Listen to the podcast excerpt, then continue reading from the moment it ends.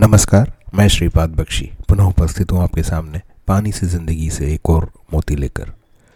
आज एक ऐसे विषय पर ध्यान आकृष्ट हुआ, जो कि गंभीर तो है, परंतु उस पर कुछ अच्छा काम यदि हो भी रहा हो तो शायद नज़र नहीं आता। यह विषय है ड्रग। इसके कितने रूप और प्रकार आज बाज़ार में उपलब्ध है, यह भी कहना मुश्किल है। पर इसका प्रभाव शराब एवं धूम्रपान जैसी आदतों से ज़्यादा है और अन्य नशों की तुलना में इससे बाहर आने का रास्ता बहुत कठिन है। जो बहुत गंभीर बात है वह यह कि ड्रग का व्यापार कर रहे लोगों का असली मकसद किसी व्यक्ति विशेष को नहीं, बल्कि देश को ही कमज़ोर करना होता है और अधिकांश ड्रग विदेशों से ही तस्करी द्वारा देश में लाए जाते हैं। चूँकि यह इस खास उद्देश्य के अलावा काफ़ी फ़ायदे का सौदा है। इसलिए हमारे ही देश में इसे संचालित करने के लिए पर्याप्त सौदागर उपलब्ध हो जाते हैं। इस विषय की गंभीरता और बढ़ जाती है इस तथ्य से कि इन सौदागरों का निशाना या सबसे प्रबल ग्राहक युवा वर्ग है।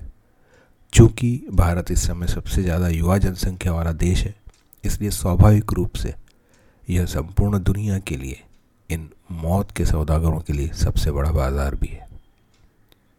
इसकी गंभीरता का अनुमान इस बात से भी लगाया जा सकता है कि विश्व में एक करोड़ अठारह लाख मौतों का कारण यही ड्रग है, जो कि हर वर्ष शराब जनित बीमारियों से हुई मौतों के अलावा है। डब्ल्यूएचओ की एक रिपोर्ट के अनुसार प्रत्येक पाँच में से एक मौत का कारण यही ड्रग है। एक आम व्यक्ति को यह बात इतनी गंभीर नहीं लगती, क्योंकि पहला तो ड्रग लेने वाला व्यक्ति शराब या धूम्रकान पान करने वाले जैसे हमारे आसपास दिखाई नहीं देते। और इस संबंध में किसी प्रकार का प्रचार या प्रसार भी हमें नज़र नहीं आता। खुद परिवार के सदस्यों और आसपास के लोगों को यह बहुत देर बाद पता चल पाता है, क्योंकि वह युवा इस बात का पूरा पूरा प्रयास करता है कि यह बात उन परिवार वालों को पता ना चले जो उन्हें ऐसा करने से रोकेंगे। जैसा कि बहुत स्पष्ट है, यह एक युवा विनाशी और देश विरोधी साजिश का हिस्सा है।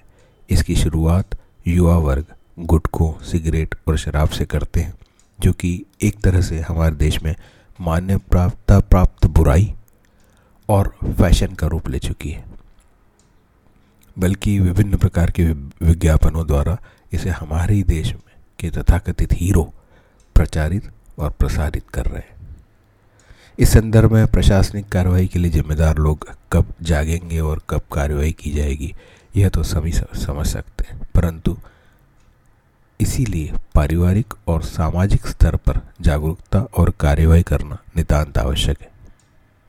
हमारी संस्कृति का पालन करते हुए जीवन यापन इस विषय में बहुत कारगर साबित हो सकता है, जहाँ साथ में बैठकर एक नियत समय पर खाना खाना परिवार के अन्य सदस्यों से समय समय पर मेल मिलाप, बच्चों के मित्रों के साथ त्यौहार व अन्य अवसरों पर बातचीत और दैनिक दिनचर्या की खोज खबर आदि बहुत महत्वपूर्ण भूमिका निभा सकते हैं। यदि इस बात का पता चल भी जाता है तो उसे एक बीमारी समझ के विशेषज्ञों की मदद से इलाज करना और लोग क्या कहेंगे यह ना सोचना बहुत फ़ायदा पहुँचा सकता है। हमारी संस्कृति खान पान भाषा और वेशभूषा को हम पहले ही तिलांजलि दे चुके अब यदि युवा वर्ग, जो कि समय निशाने पर है, भी हाथ से चला गया तो सिर्फ़ सिस्कियाँ बचेंगी। हमें हिचकियों का हिस्सा बनना है, सिस्कियों का नहीं। किसी ने बहुत खूब कहा है, अधर्म को मूक बनकर जो मात्र निहारे जाते हैं, अधर्म को मूक बनकर जो मात्र निहारे जाते हैं, भीष्म हो, द्रोण हो या कर्ण हो, सब मारे जाते हैं। जय हो, नमस्कार।